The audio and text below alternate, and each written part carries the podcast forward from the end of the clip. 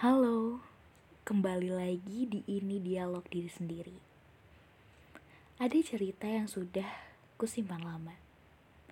Hmm, tentang kisah kita berdua. Iya, tentang aku dan juga dia. Mungkin dia yang kukira akan jadi selamanya, ternyata cuma sementara. Ia hanya sekadar singgah.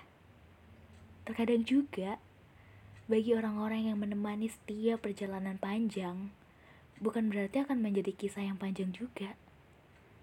Tapi aku sadar satu hal, bahwa ternyata dia hanya sekadar titipan yang bisa pergi kapan saja bahkan tanpa berpamitan. Mungkin rasa ditinggal sendirian itu cukup membekas.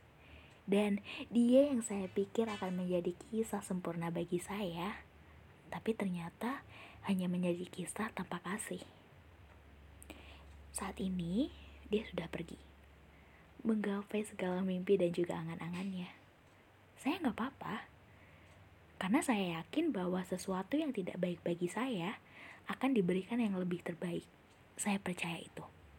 Tapi buat kamu, terima kasih. Terima kasih atas segala perjalanan seru yang kita lalui selama ini atas mimpi-mimpi yang sudah kamu beri harapan tinggi, atas kisah singkat yang mungkin berarti bagi saya. Dan untuk kamu, semoga kita dipertemukan kembali dengan kisah yang lebih baik lagi.